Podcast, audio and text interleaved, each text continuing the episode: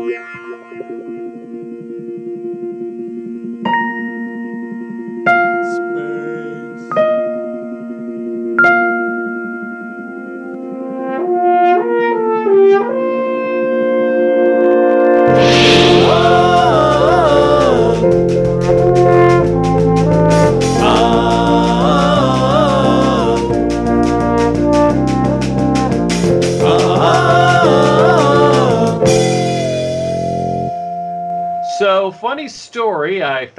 today that the day that we are recording this on, it is middle aged kid. Middle aged.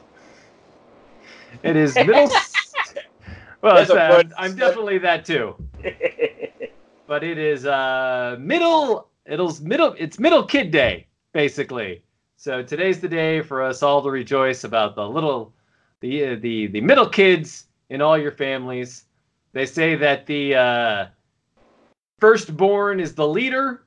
They say that the uh, lastborn is the baby of the family, and that uh, that unfortunately means that the middle kid is uh, kind of this undefined role in the family, and uh, nobody knows what to do with him. And uh, as the middle a- middle aged kid, there I go again.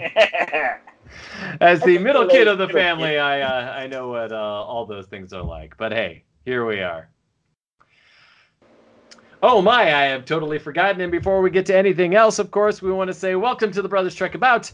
Uh, my name is Matt, coming to you from Austin, and as always, coming to you from Houston is my brother Ken. Say hello, Ken. Hailing frequencies are open. Woo! Here we are talking about Return to Tomorrow. I had a note about why this was named Return to Tomorrow. It was something about it was in another draft of the script, and it had something to do with some of the weird sex stuff that Dugan had entered into the uh, script.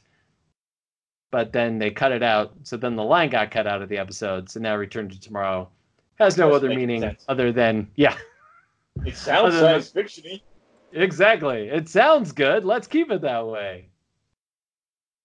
So I'm going to start you right off. I'm going to hit you with a little uh, right out of the gate question here. Do you think I liked this episode or not? Uh, let's see. I don't know. Yeah. Well, I'll surprise you and say that I did. Okay, good. It's weird. I, you know, it's the kind of episode that I wouldn't necessarily um, love or latch onto. Uh, but it's not too slow. The uh, the tension, the tension of are these people on the up and up or not? You know, Right. it kind of follows all the way through. That's a nice thing that helps it going. Spock, you know, uh, or I should say Leonard Nimoy. His yeah. his thing in this movie or in this episode is really good as well. Yeah, He really So, gets to uh, open up. Yeah, yeah, yeah. So uh, there's a lot of things I really like about this episode. How how do you feel about it? So, uh, I think it's pretty good. We've just watched a like super aliens from another galaxy take over the ship.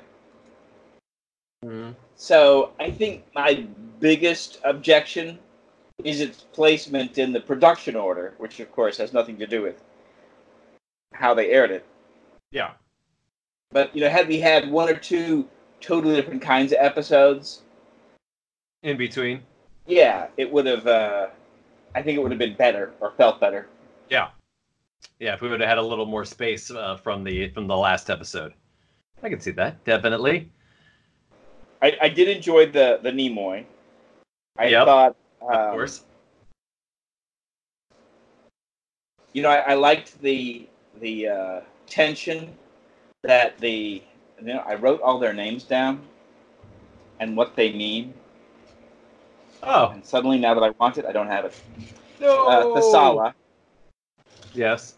uh, you know, she had this nice, you know, which wh- how is she gonna go? Is she gonna go with Sargon, or Yep. is she gonna go with Enoch? Right. Okay. Right. Now that I because I know what their names actually mean, I uh, I could just remember them. Well, that's good. So uh, since I brought it up, I will say what their names mean. Love it. Right. So we have Sargon, and Okay. Sargon is the first conqueror, you know, in the world. Okay. He's a Mesopotamian guy. He's from just north of, of Sumer. He's an Akkadian. Um, so the Akkadians kind of absorb Sumerian culture, and then he kind of comes south and conquers all of Sumer, then turns north, conquers the rest of Mesopotamia, holds adjacent areas kind of in thrall because, well, he's in control of all of Mesopotamia. And uh, lasts about three generations and then falls apart. So he's the first conqueror, right? Uh, Thessala okay. is a primordial um, kind of queen of the ocean. So, in the same way that, uh, like Hyperion would be the first sun god, she would be married to the first um, sea god. And then after her would come Pontus, and then after uh, him would come uh, Poseidon. And then uh, Enoch is the son of Cain. Okay. So of course you've got that hint, but not. I mean, he's not named Cain because then you'd be like, "Watch that guy." but uh, he's the son of Cain. Yeah. And of course, uh, so I'm, I'm saying Enoch, and they put the H in front of it, which is a a common alternate. Uh, Enoch or Henoch. Yep. Interesting. So very mythological. You know, if you're up on your ancient history and mythology, you're like, these names are obvious. so in the last of the uh, oh, I won't say trick questions, the last of the gotcha questions of the uh, of the uh, opening here. The question I have is, if I were to tell you that there was a uh, a controversy in the uh, attribution of who wrote the script with Gene Roddenberry, would you be surprised? I would not be surprised. Amazing. It's something we'll definitely get into as we get into this episode. So, this episode, as it's attributed, is written by John Kingsbridge. And many people think that that was the pseudonym for uh, Gene Roddenberry, but actually is for a writer named John T. Dugan or Duggan. I'm going with Dugan. Uh, he was the one who wasn't happy with the end of uh, end result of this episode, right. and uh, mostly due to the changes of the religious overtones of this episode. Uh, but yeah, all that we'll get into. Let's just start with the basics here, right? Dugan was a playwright whose first play took off, and then the war happened. After World War II, he went back and he got his master's in uh, fine arts from a Catholic university, no less he then relevant. got. What's that? And that's relevant. Right. Well, especially with uh, with Enoch, you would know who that is. Well, not just that, but like his whole controversy with Roddenberry. Right. Who's famously got no place for anything, you know, religious in Star Trek. Right. Uh, he then got his doctorate in theater from the University of Minnesota. He then went to the University of California at Berkeley, and taught there for 25 years until he retired and then started writing for television. as you can imagine, a man this accomplished uh, as this might have a hard time with notes and such. And we know how notes can go on this show. The two uh, two genes would often run into Dugan at various writers' conferences and award, award ceremonies and whatnot. Uh, and they finally got around to offering him a slot to write, and he was very excited about it, being a fan of the show. Eventually, it came together with this pitch from Dugan, which Coon loved. Roddenberry was not only lo- loved the fact that they were getting Dugan, but also loved his pitch. He did feel, though, that the ideas were might have been too vast and needed to be simplified. He also does think that this this episode might not need a second story to help uh, contain it, that there's plenty of ideas and thoughts, which I agree with. Right? We look at the last episode where I was constantly saying, like, oh, B story here might have been nice, or this might have been a good idea. Whereas this story somehow manages to sustain itself over the entire 60 minutes, 52 minutes, whatever, without uh, any uh, B story. Although it does violate Seinfeldian principles. Which is what, dare I ask? you always have a B story, and they they they uh. Oh, they, they come together. Yeah. Yeah, yeah, yeah. which I, I think is one of the features of Next Generation. You think Wesley is just dealing with these nanobots that got out of control, and by the end of it, it's his uh, experiment that saves the day. That's right, exactly. After all that. So uh, Gene Roddenberry felt that this episode was interesting, but might not have mass appeal. That there was a way to get some action adventure involved in it that would help. He thought that kids watching on a Friday night uh, didn't want to see something this heady. So uh, Coon. So who oh is saying this? This is Roddenberry. Yeah, that was Roddenberry. He thought that this show was that's too a, heady. That's an unusual turn for Roddenberry. Right, but I he's think that he's assimilating some of the network notes he's getting. right, exactly. Weird. Uh, well, also too, by this point, they're you know a year and a half into making Star Trek. By this point, he, you know he's got to know what works and what doesn't. Uh, so Roddenberry asks Coon like, "Hey, let's have a sit down with uh, with Dugan, and uh, we can uh, we can get this show under the under the on the road." But Coon was buried in work and needed to get the outline to NBC, so he kind of just tidied it up himself, trying to connect the dots in the best way thinking that Stan Robertson would then uh, like it. So I wonder if they called him Doogie. right? I wonder. Old Dugan. So NBC Stan Robertson swings by the studio and doesn't love the script, but Coon uses uh, Roddenberry's memo to show him in the ways that they know how to improve it. Stan Robertson then writes a memo recapping their meeting saying that uh, the highly cerebral portions of the story need to be eliminated and the complex nature of the plot needs to be simplified. In a memo written shortly afterwards, Robert Justman says the same thing. He says, I think I like this treatment, but then again, I'm not sure because although the writing is very fine, half the time I don't understand it. The first draft was written. DC uh, Fontana says about it. Overall, I like the script very much, although there's not much action. I believe the script is interesting and the relationships of the characters will work very well. The roles delineated will provide a challenge to our actors' abilities, which should heighten their interest in this piece and their subsequent performances. Robert uh, Robert Justman, on the other hand, thinks that this draft uh, was bananas. Why did Kirk uh, even follow this voice there in the first place?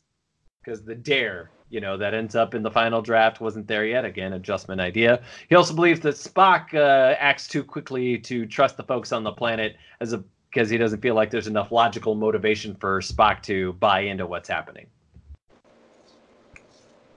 In an earlier amendment, I also think having just done the "I'll turn your crew into crystals if you don't cooperate. Right. Coercing them would have felt like, well, we're just redoing that last episode. Mm-hmm. That's fair. That's fair. So, in an earlier memo, Dugan had jokingly said that he was a very sensitive writer. So, Coon makes a joke back to him in this memo about being a very sensitive producer. Then writes, Now the cop outs are out of the way. Let's turn to the script. He then goes to write 16 pages of notes for Dugan. You can see where this is going. It takes another month before they hear from Dugan. But it's not another draft. They get this letter that starts off by saying, Frankly, your memo sent me into a prolonged and profound state of shock.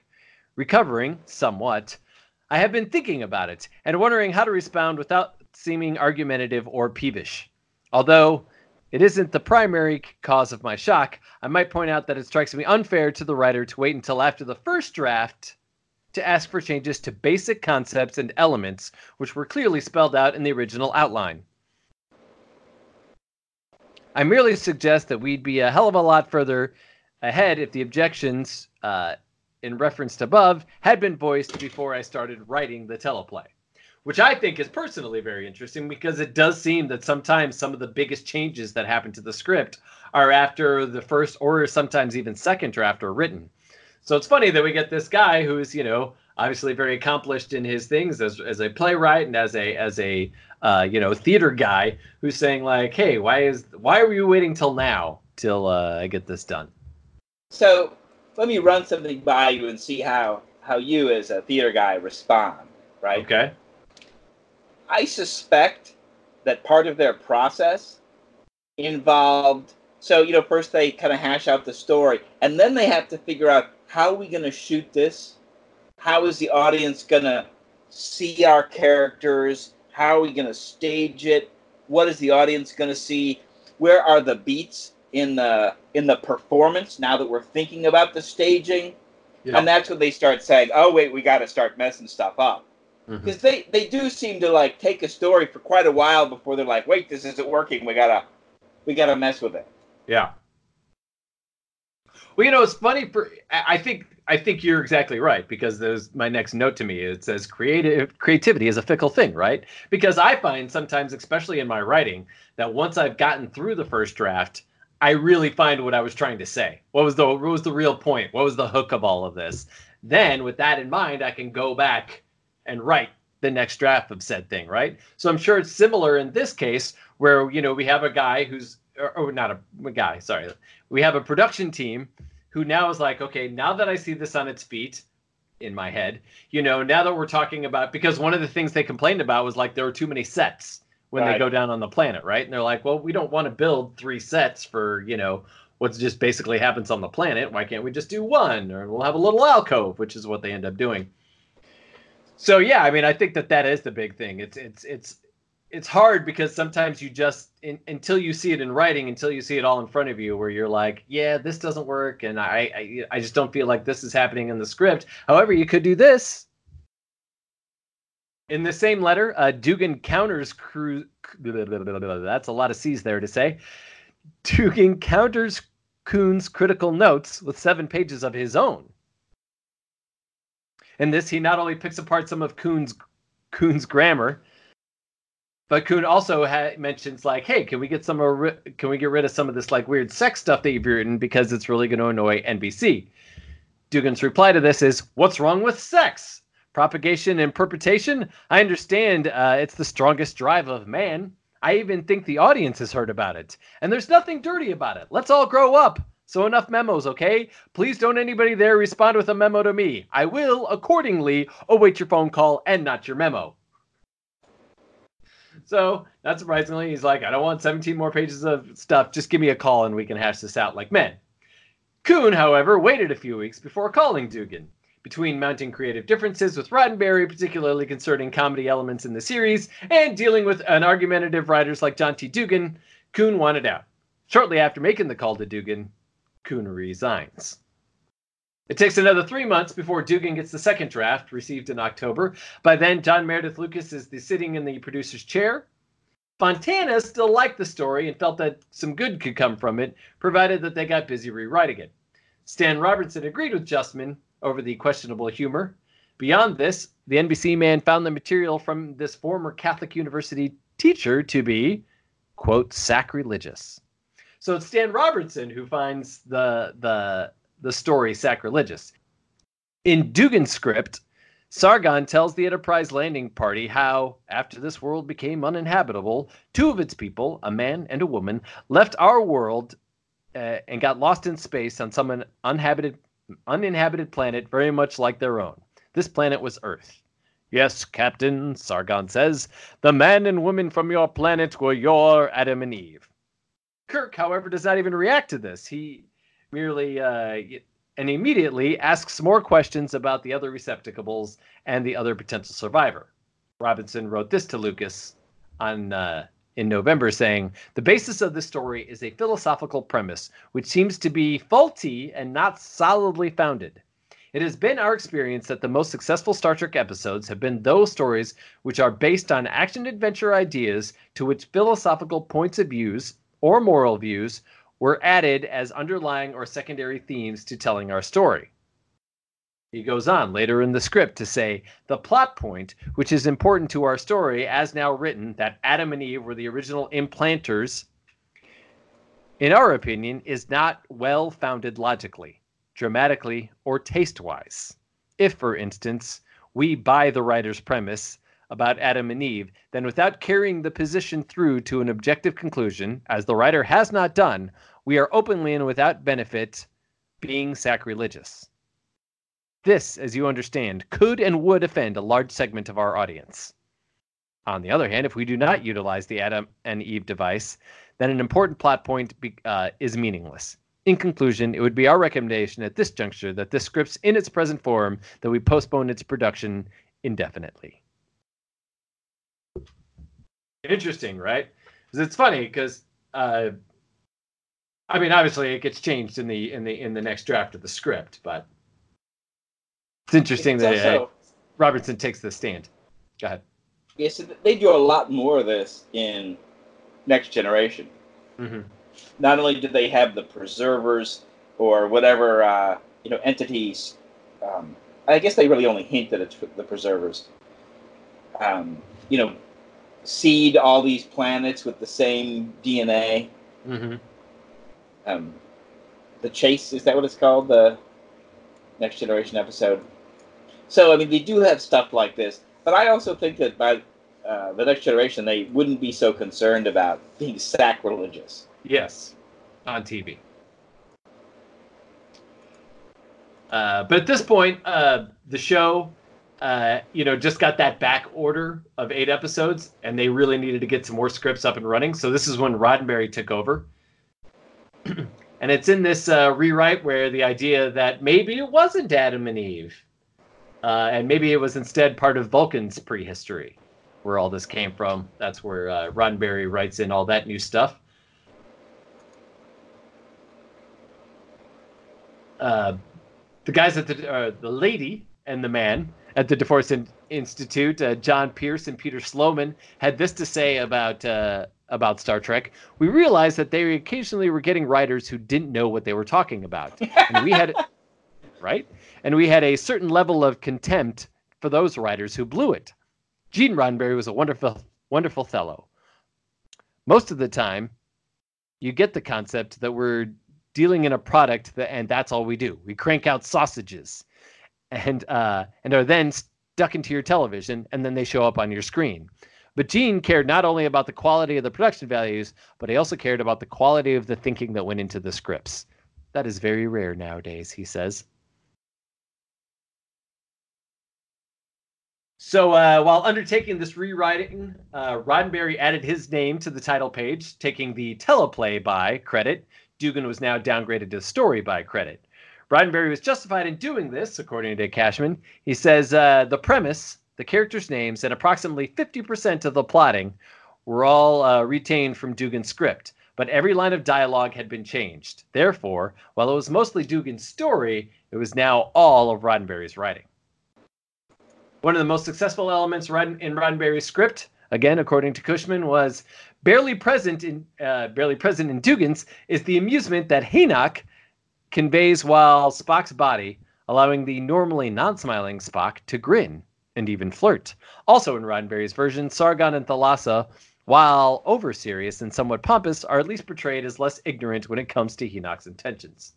Yeah, so Sargon is clearly the Paragon character, Right. right?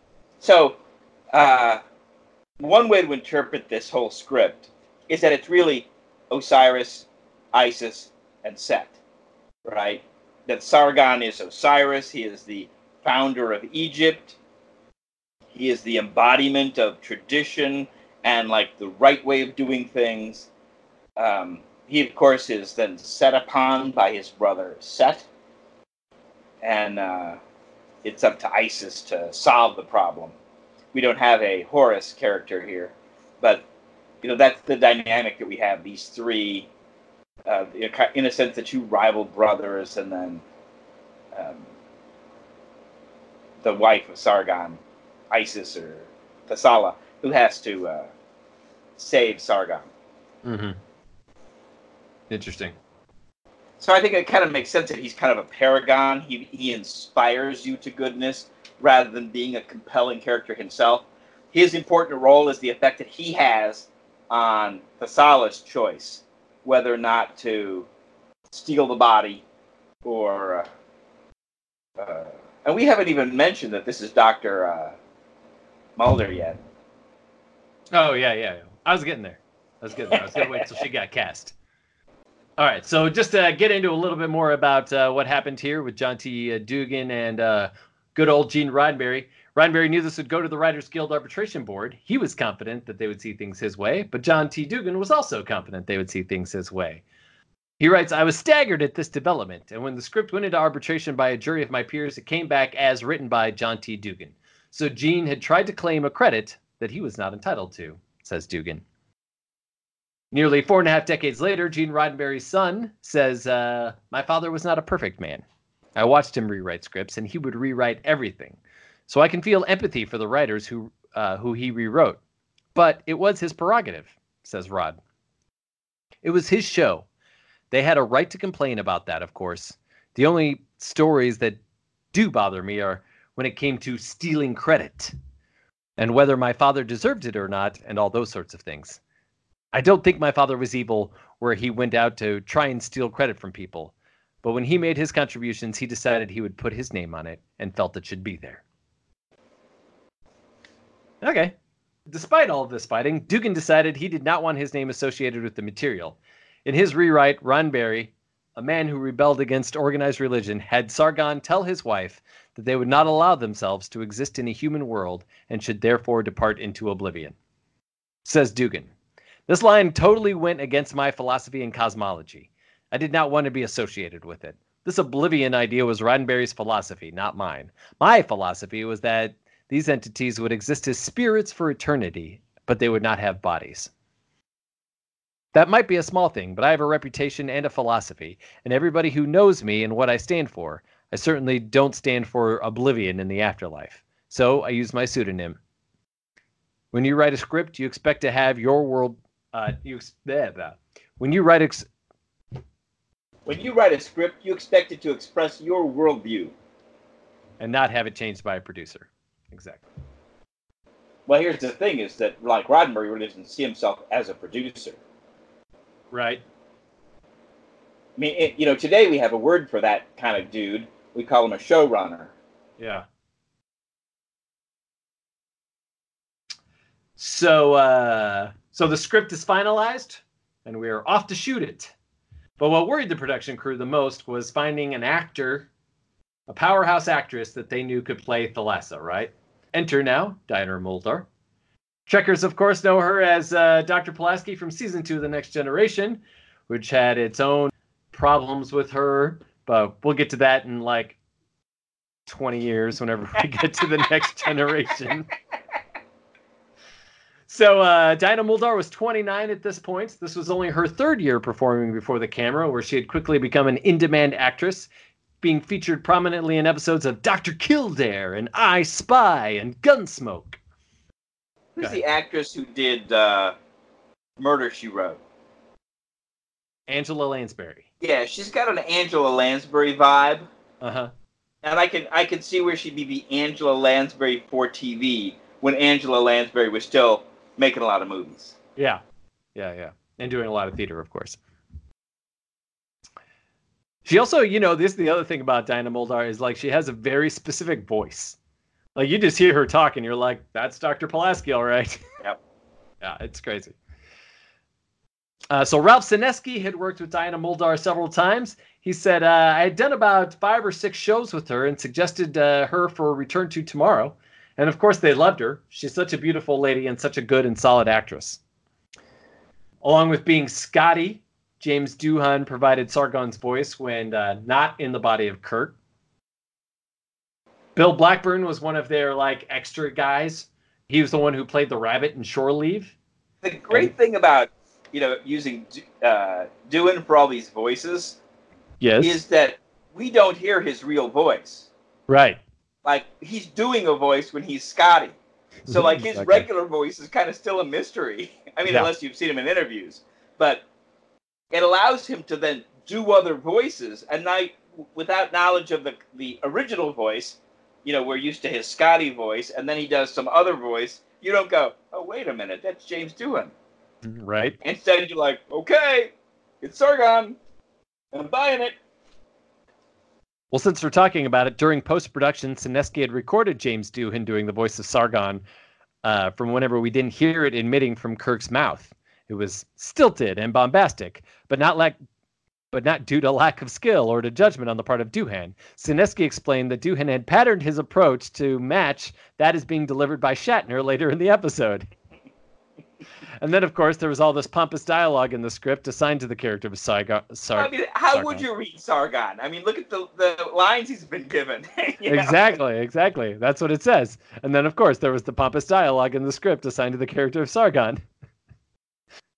During Doohan's early acting career, he had appeared in more than 4,000 radio programs, a medium where the voice was the only means an actor had to express his performance, and Doohan had become a master, he says. Uh, Bill Blackburn, he was the actor who had uh, played the rabbit in Shore Leave. Now he's playing the android that lies on the table, which is something I didn't even know that they had, right? I didn't even know that there was actually somebody in there. But uh, apparently they put all the makeup and sludge and stuff all over him so that he could lie there. And they put that on at like starting at like seven in the morning. And so about nine o'clock, they decide that, hey, we're going to uh, shoot this later in the day. Now this is one of those makeup jobs like the girl in Goldfinger where they had to like leave like parts of their like back breathable so that they didn't suffocate. You know, it was one of those situations. But of course, now they're going to push this thing later on in the day. Since you brought up Bond, let's try this out. I am Okay. Sargon. It is the energy of my thoughts which has touched your instruments and directed you here. Now, with this closer distance, I can speak to you at last. Yeah, that sounds perfect.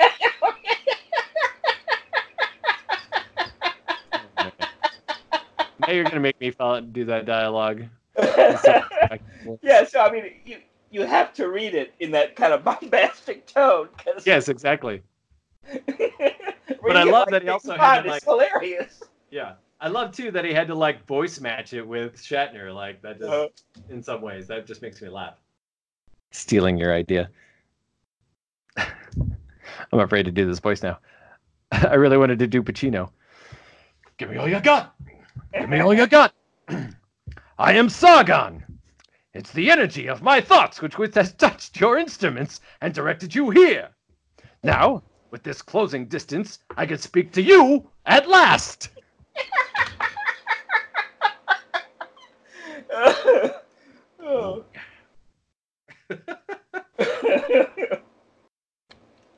But this is the thing too, is like as you said, bombastic and pompous, right? Like you couldn't even do like a like a British like BBC. I am Sargon. It is the energy of my thoughts which has touched your instruments and directed you here. Now, this is a closer distance. I can speak to you at last. And now, sport. I am as dead as my planet. Does that frighten you, James Kirk? For if it does, let you, if you let what is left of me perish, then all of you, my children, all of mankind shall perish too. Beautiful. It's beautiful. and I'm as dead as my planet. that frightened you, James Kirk? Even sure who that is, but I was like, what else is bombastic but absolutely ridiculous for the voice of Sargon? yeah, so you try to imagine like Apollo doing these lines, right? Right, yeah, yeah, yeah. And even he wasn't quite as bombastic as like these lines are written. Yeah. So I mean, he'd be pushing it, and he he had that problem. He's like reading this, going, "How do I do this?" Because of course he was like a L.A. San Diego theater guy. And he thought reading Apollo was difficult. Yeah, right. I think I think these lines would be like, "I am as dead as my planet." Does that? And there you go. You're like in bombast land. Yep. All right, so uh, poor Bill Blackburn here. So I'm standing there with this stuff all over me, and all of a sudden they decide they want to do the scene later. And this is like 9 a.m., and later meant like really later, like at the end of the day. So I'm finally doing this damn thing. I got this stuff all over me. I couldn't even move my face because it would have because the makeup would have cracked. So finally they say, lie down. Spock's going to make this speech, and can you hold your breath? Well, I'm a s- swimmer and I can hold my breath for two minutes. But I didn't realize how long this speech was, and I'm lying there and I'm lying there and I'm holding my breath, and Leonard is droning on and on and on, and finally they let me go. Poor guy. Robert Senensky goes on to talk about this episode by saying Bill Shatner was always competent, except in Return to Tomorrow. I thought that it was so badly acted. It was just a strange show, and in retrospect, I think it was one of those shows that you could read as science fiction, but you couldn't really act it.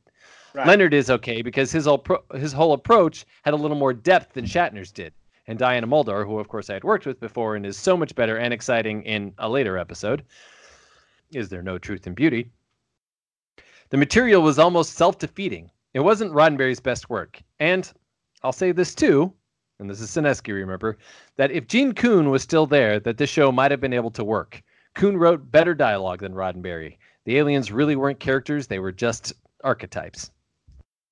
Yeah, so that, may, that may be true, but like everything that we had gotten from the beginning about how this was like uh, too intellect. I mean, if Roddenberry's thinking it's too intellectual, right? Right. You could totally imagine how, you know, maybe with his limited dialogue stuff, he made it this, but he must have been starting in a place that was pretty crazy. Right. Senensky also goes on to say that he likes Leonard's performance as this totally evil man. He says that uh, he was charmingly played against the evil. This is something which I always strongly believe. Charming evil is much more effective. Well, that's it. That's all I got for this episode. Uh, you ready to uh, get to it here? I am indeed. Captain's log. Starting. It's five-year mission.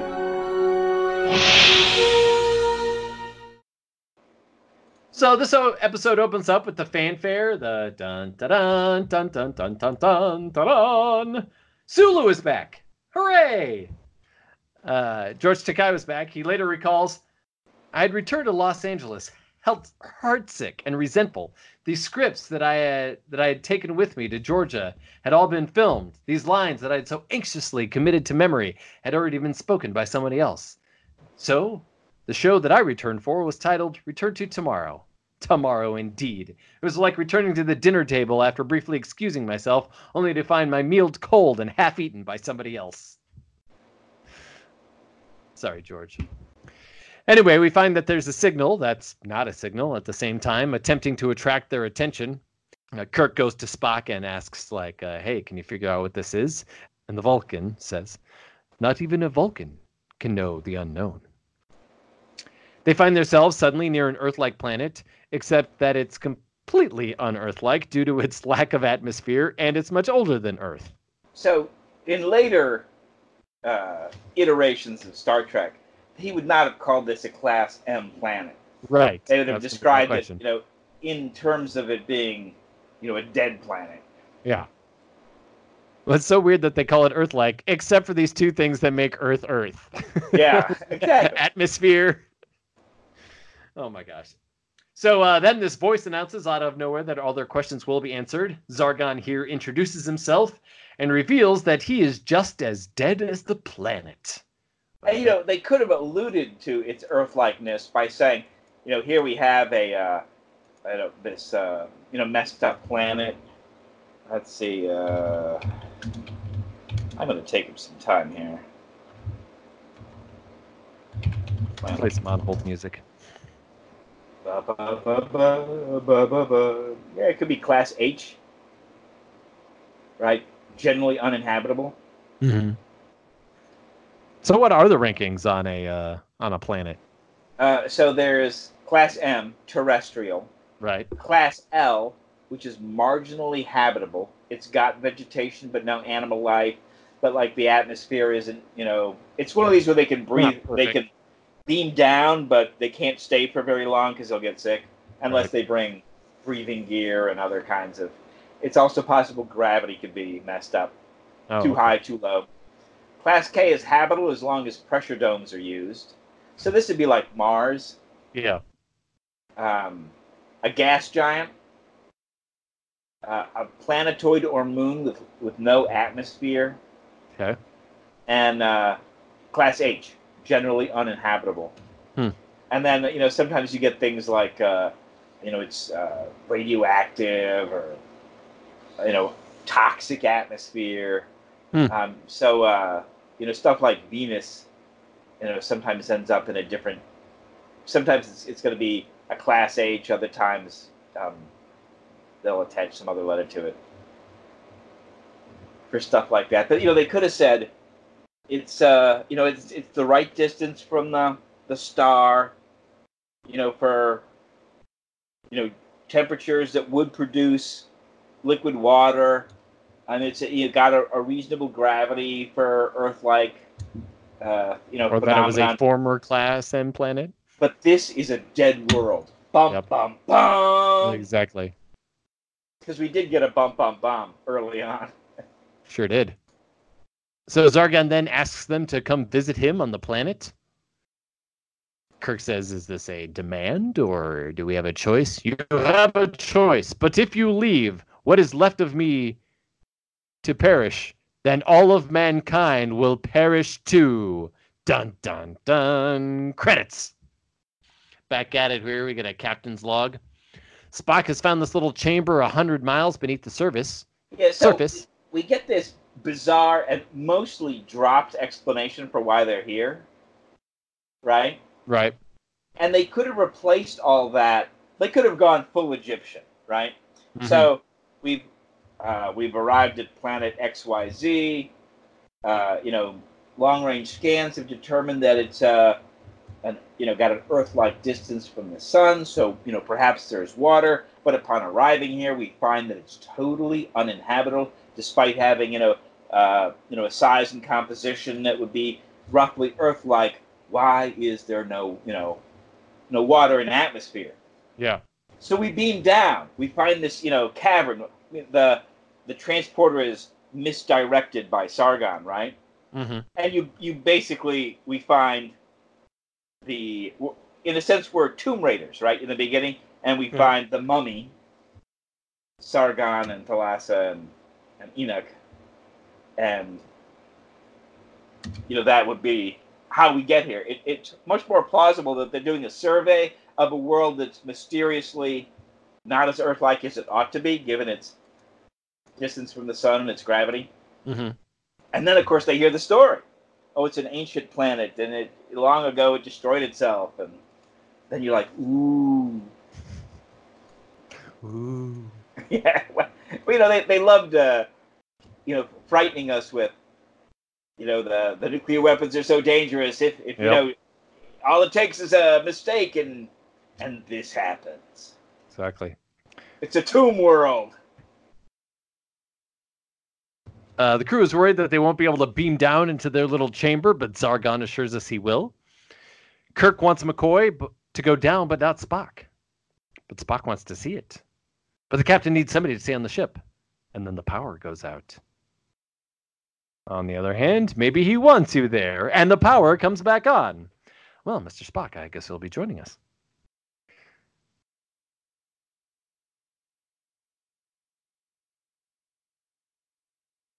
Here's a better list of Star Trek classifications.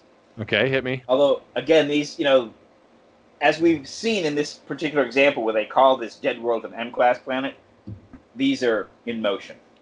So, class A, B, and C, typically small young planets whose class depends on the age and solidity of their cores. Examples include Gothos, class A, Mercury, class B, and Pluto, class C.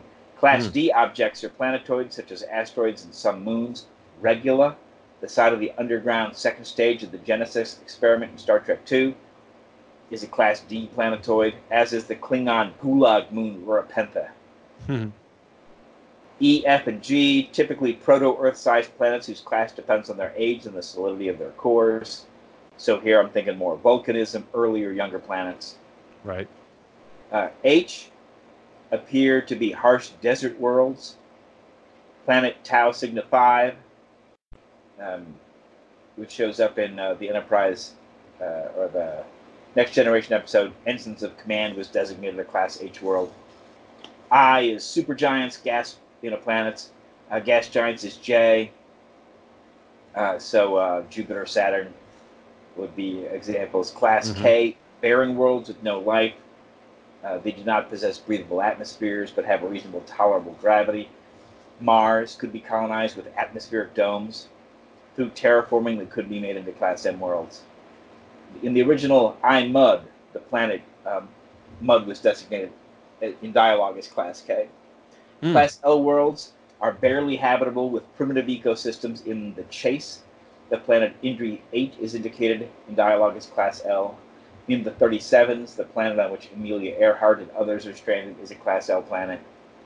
in the Muse, in which uh, Torres shuttle crash is described as a Class L. It supports Bronze Age humanoid life. Uh, class M is Earth-like. Uh, it's explained in universe as uh, Minshara being a Vulcan word that describes happy planets. Vulcan, Cardassia Prime, Bajor, Betazed, Romulus, Ferenginar, Phonos.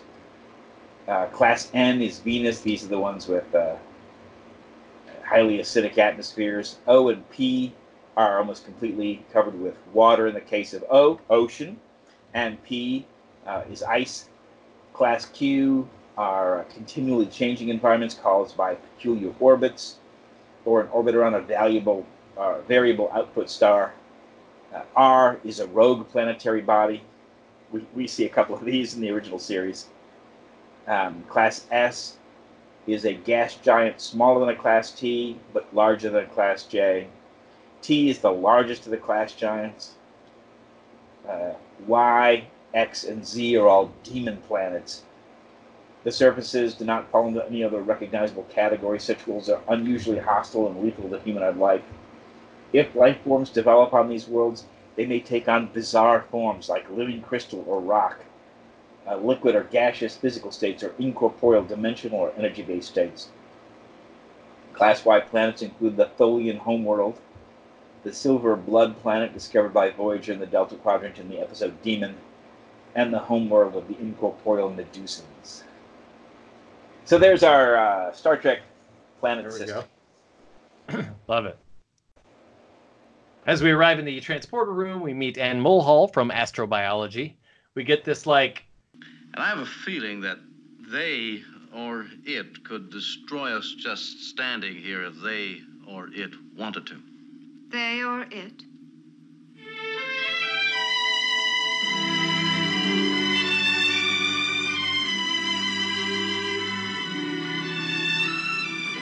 Who are you? Dr. Anne Mulhall, astrobiology. Well, I was ordered to report here for landing party duty sweeping music that comes in here. Now I know that you don't normally hear the music in the episodes. I don't, and I did not hear her music. yes, well, it's awful, and I think I think that the music in this is this episode's crazy. It's like to me, it felt very like, in some ways, ahead of its time because it felt like music from the Love Boat is what it felt like to me, like just these like sweeping, semi-romantic, you know, TV themes that's what it sounds like the whole episode to me. It's uh, it's it's not great. It felt the whole all of the music felt very like late seventies, early eighties TV to me. And why was there a purser and a bartender on the bridge? Right. Yeah, it was weird. Gomer was there. It was so strange. Or Gopher, Gopher, yeah. Gomer Pyle, Gopher. Uh, anyway, as they uh, beam down, the guards are left behind, so that only our guys and Anne are left down there. The crew does their due diligence. They check the air quality. They look at the alloys in the wall. They move into this next room and they find this big glowing ball. And it's where Sargon is contained. Part of this set, of course, reminds me of what happened in Gamesters, right? Where they were just the brains in the thing. That was one thing that they were actually actively trying to get away from. But, uh, you know, but there you go. And then uh, also, this set looks like anytime they're ever in a cave, which includes The Devil in the Dark, or also the end of Gamesters as well. This there's, there's very probably reused walls in this episode. Absolutely, uh, and you know they're probably used for like if we were to go back and watch, you know, westerns that involve a mine, yep. or you know other kinds of, uh, you know, movies that have caves or whatever. I think we'd be like, oh look, that's where whatever happened. Probably right. Uh, as they scan the balls, uh, all uh, Spock can find is pure energy.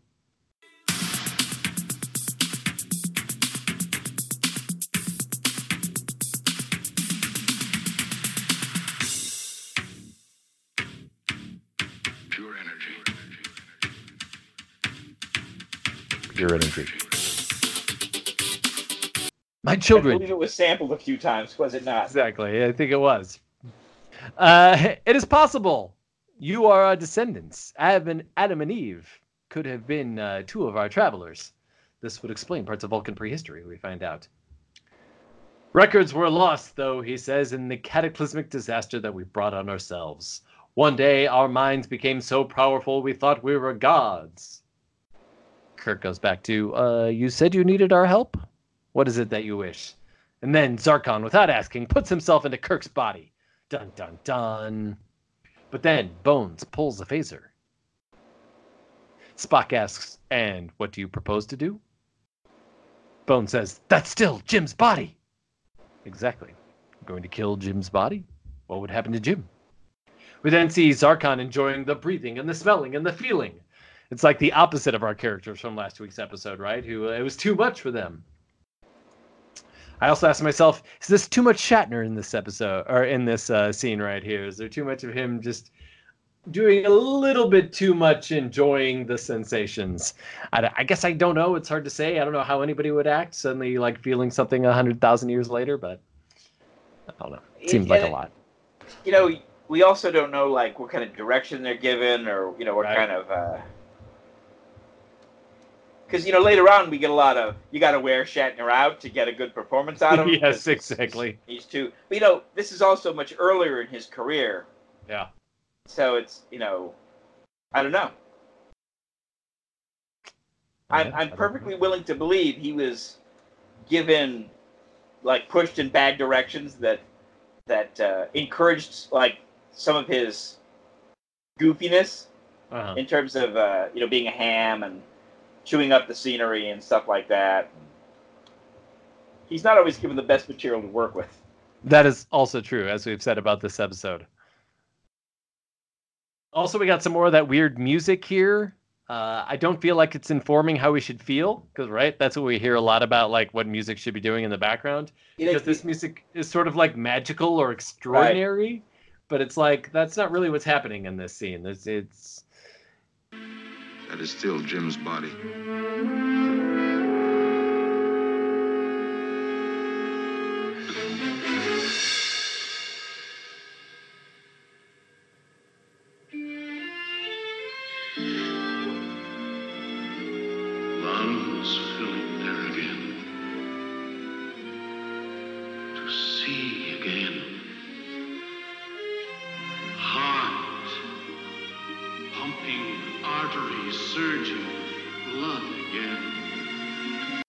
You know, it should be something a little more grounded in human interaction or something. I don't know. So, of course, the new Picard series is coming out, and Patrick Stewart had the opposite experience, right? Right. So he he was a, a long time veteran. Um, you know, somebody who arguably was you know in his in his peak years, his prime, right? Right. And he had difficulty acclimating to Star Trek. It took his castmates who were um, not as experienced, not as well developed as actors, who were, you know, in a lot of ways just, uh, you know, people of the right age to play their parts. You know, they didn't have these long pedigrees of, you know, acting excellence. And you know, they were goofing around and having fun, and and he had kind of break down some of his reserve to to like fit the role better, right? Because he right, was a little right, stiff right. in the beginning. Uh, whereas, you know, Shatner, who does have a uh, Shakespearean background, it wasn't as long. He wasn't as steeped in being a serious actor and playing, you know, these you know serious parts. I mean, he, he'd been doing it for you know ten years as opposed to uh, you know Patrick Stewart. So I think you you do get like what does the you know there's that scene in uh, uh, is it Naked Gun, the one where he's uh, playing an umpire. Uh-huh. He's undercover as an umpire, and yeah. he starts calling a strike, and the crowd goes wild because he's in the home team, right? And yeah. then he starts calling more strikes because it makes the crowd go go wild. Yes and you do have you know these kinds of you know wh- how are your incentives working? Where's your feedback coming from? Yeah. No that's fair. Yeah and if all he's hearing is just like well he's our captain like he's the he's our guy he's our main actor he's the guy we gotta and, like and, everything's know, gotta resolve around him. Give us more I mean, this is an alien give us more you know, expression of you know feeling your body and your face and your hands and stretching your arms and you know, Yeah, yeah. okay, no, no, give us more, give us more, okay, Bigger, bigger. yeah, Uh, so they all read their tricorders. Kirk has this extra bit of heart rate and a higher body temperature than he's supposed to have. And then Sargon tells them that they need Kirk and Anne's body so that they may live again. Commercial. I feel like that's kind of a fake cliffhanger because that's not actually. Yes, I mean they are do need the bodies to live again, but it's not just because they were taking over the bodies. Anyway, we find out that there are two more balls in existence. The uh, Thalassa, his wife, uh, his receptacle was put in a different room so that he could search the heavens and so that he could find our ship. It's as if they have some kind of crazy powers or something. Hmm. So you could steal our bodies? yeah. Steal, Sargon says. Lend us your bodies so that we may build humanoid robots. Our methods, our skills are beyond your ability. There's no way that you could build them for uh, build them for us. Kirk is now sweating, and so they uh, take him back into the first room, and Kirk is returned to his own body. And his body, too, according to tricorders, is back to normal. Kirk says that when we exchanged, we were one for an instance, and I know what he is, and I know what he wants, and I don't fear him. So you know they could have. This feels too short, right? Okay. So we've had. This is a show that accepts the idea of the Vul- Vulcan mind meld, Right. right? And so he could have Which, by the way, is absent in this in this episode. So he could have elaborated a little bit, you know, saying, uh, and has I don't know, has he, has he melded with Spock yet? No, I don't think so. Yeah. But you know, even Spock could have uh, said something like, "In a Vulcan mind meld, one comes to know the inner thoughts and motivations of, you know, the person that you've joined with." Yes. Yeah. That's what I felt. You know. this yeah, kind of yeah, thing, yeah, right? something like that. and you'd be like, "Oh, so he's trusting him because he he knows him, He's seen him from the inside. Okay, I get it. You know, as opposed to this little teaser piece that we've gotten, and you have to assume the rest. Yes. Although, like I says, it's part of what makes this episode good is the like crazy, you know, are they or aren't they a good people, and should we believe them? And then at some point it becomes okay, that's two against one now, and da da da da. Sargon, uh, Sargon allows them to go back to the ship and debate whether or not they should allow them to switch bodies or not. At this point, I agree with Scott, who says, They're going to what? Quite a lengthy briefing room scene here as we are debating the ins and outs. All the while, we have a very sassy McCoy snarking from the side. Some of his lines there are awesome. For instance, a simple transference, their minds and ours. Yeah, quite simple. Happens every day, says McCoy. Uh, Shad has a couple of really funny moments in this uh, scene. Uh, you'll be working with them. I mean, with us. I mean, they will be inside us, and we'll be. that little thing there was kind of funny the way he uh, did that. With their knowledge, medical advances, vessels this size with engines the size of walnuts. The size of walnuts, you say? says Scott. Anne is on board. She's a scientist. She wants to know what it's like. Scott now wants to be involved because he wants to know what a walnut-sized engine will look like. But McCoy still wants to know why. You gotta tell me why. And then we get that awesome, wonderful Kirk speech. They used to say if a man could fly, he'd have wings. But he did fly. He discovered he had to. Do you wish that their first mission to Apollo hadn't reached the moon? Or that we hadn't gone to Mars? Then to the nearest star? Risk! Risk! That is our business. It's a great speech.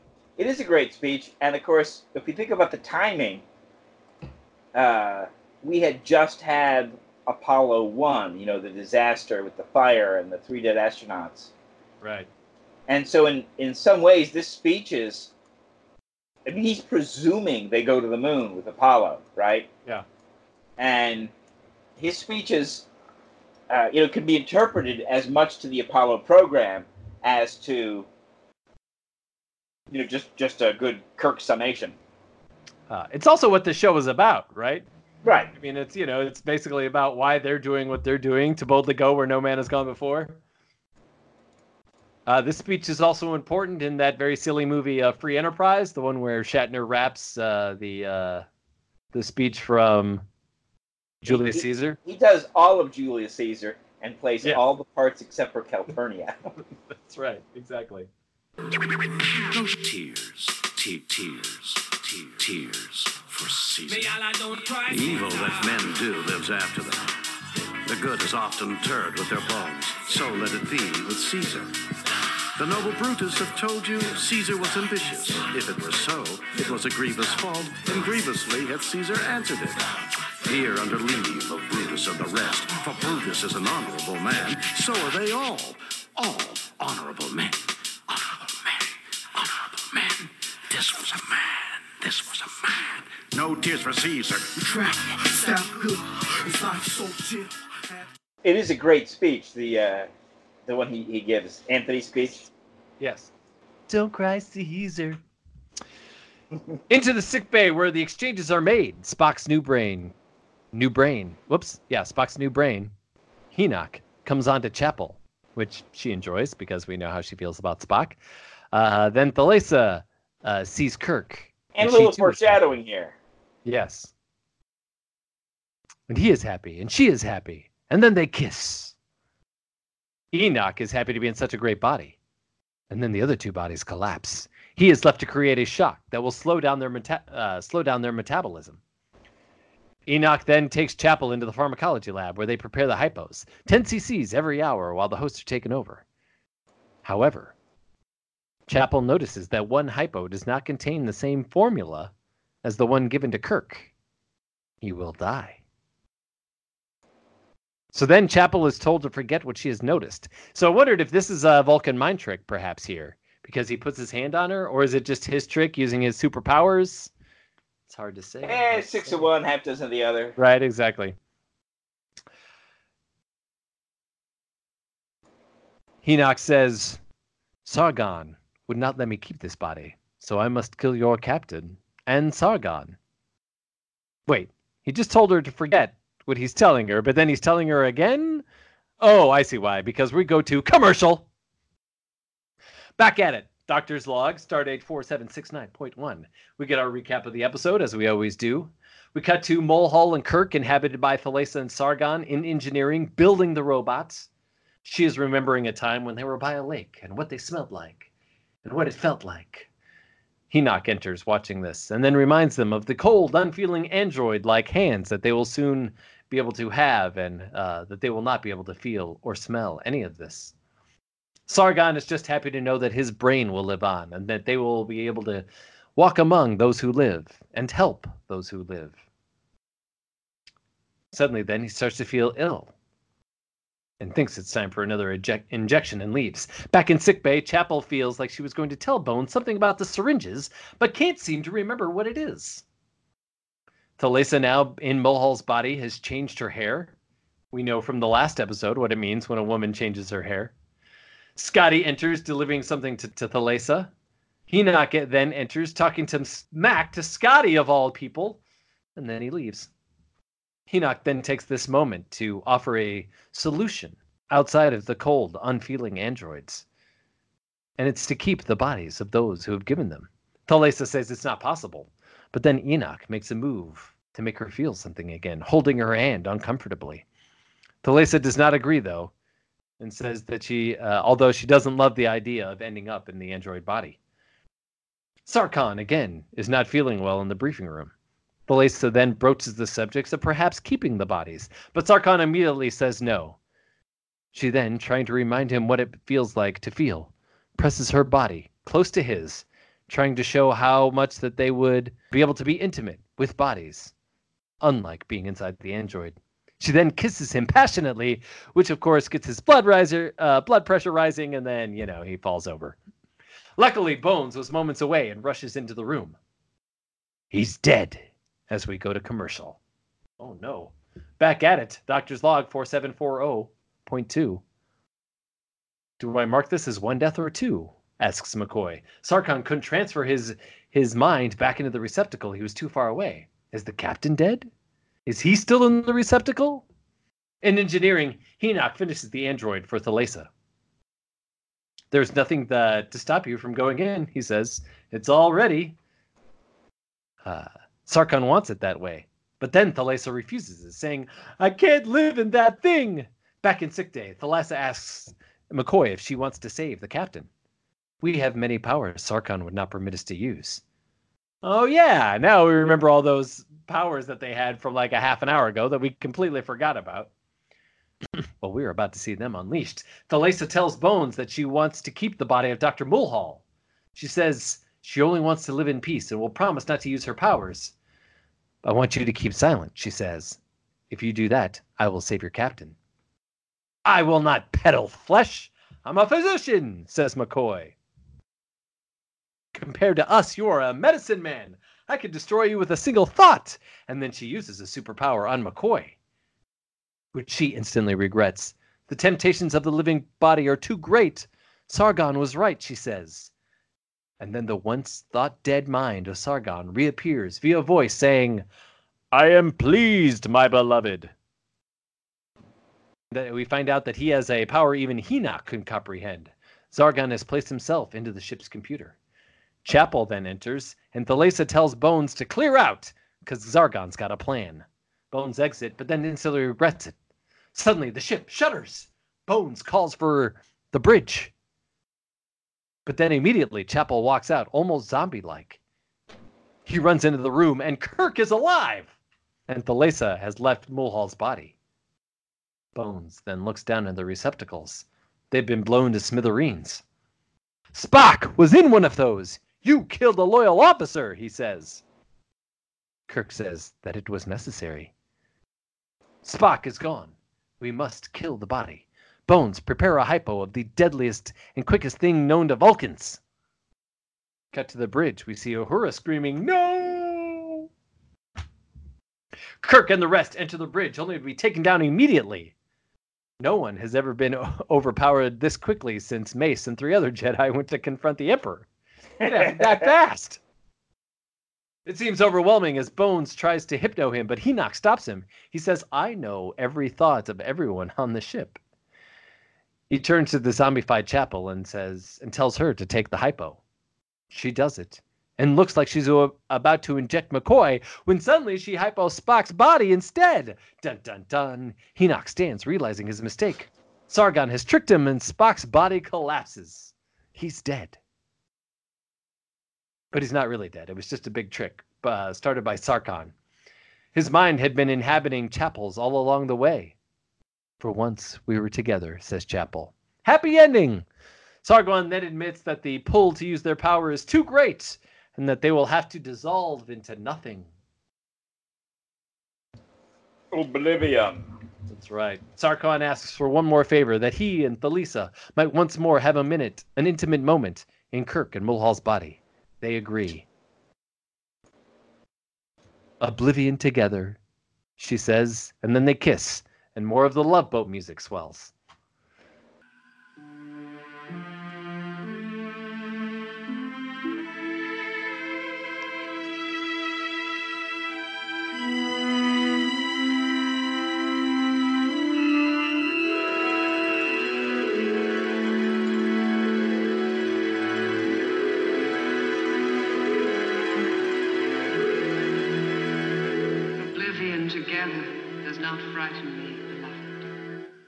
We'll kiss- be taking another run.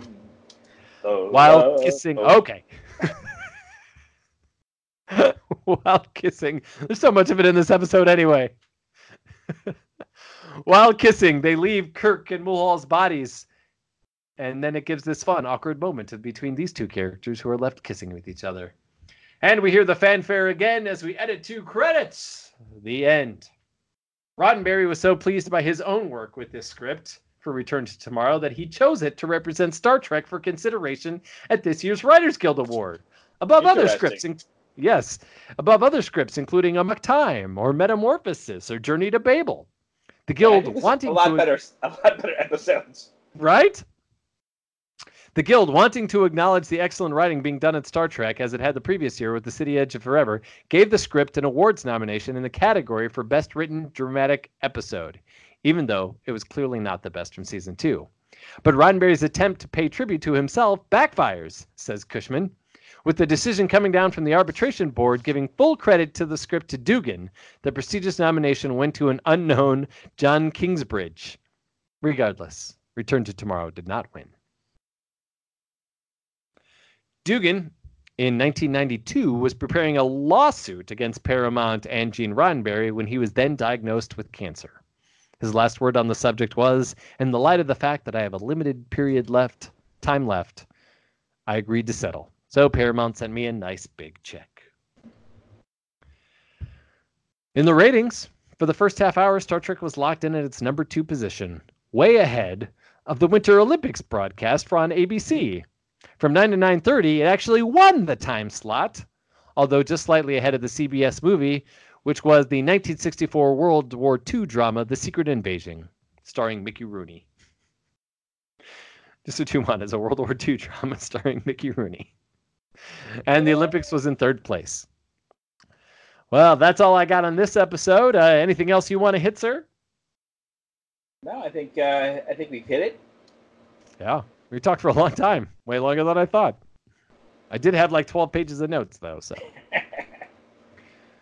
so uh, next up, we've got Patterns of the Force. I read this description on Amazon, which said that this is the third book in the Coruscant Nights uh, trilogy. After the Empire's bloody purge, uh, one lone Jedi Knight still. F- oh, that's Patterns of the Force. Sorry, this is Patterns of Force. All right, Patterns of Force. Uh, this is what the description in the TV guide at the time was saying.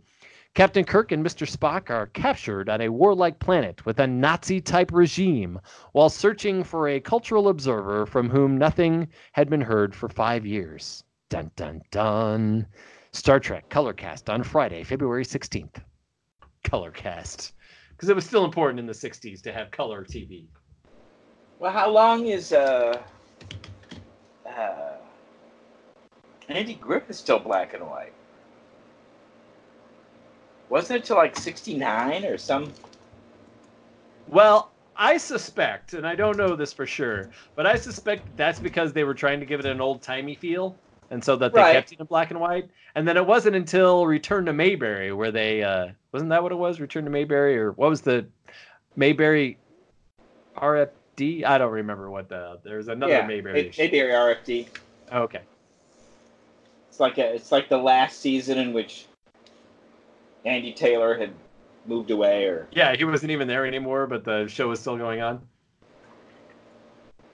Yeah, so uh, uh, Barney Fife had left because of the way he had structured his contract. Uh huh.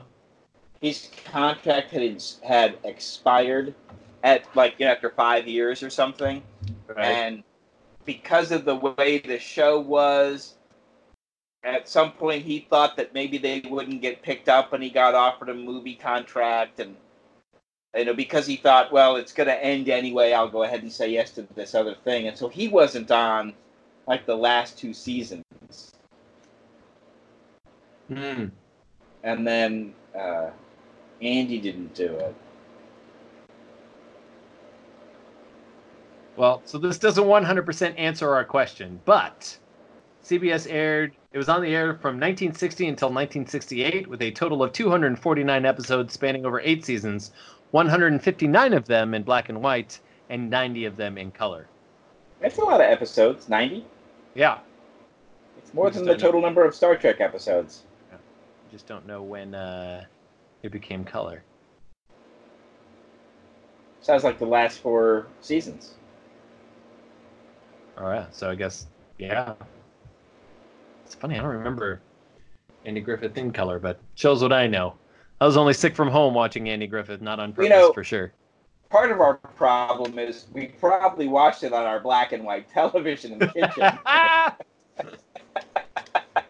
that is also very possible. Very possible indeed. All right, well, let's wrap up this episode and get out of here.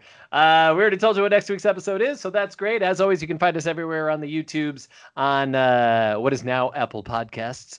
Uh, you can find us on Stitcher and uh, all sorts of other great places. So we uh, totally think that you should go find us there because that is the place to find us. All the places you listen, well, we are probably are. That's for sure. So that's it. As always, my name is Matt, coming to you from Austin, and from Planet Houston's my brother Ken. Say goodbye, Ken. Live long and prosper. There we go. We'll see everybody next week.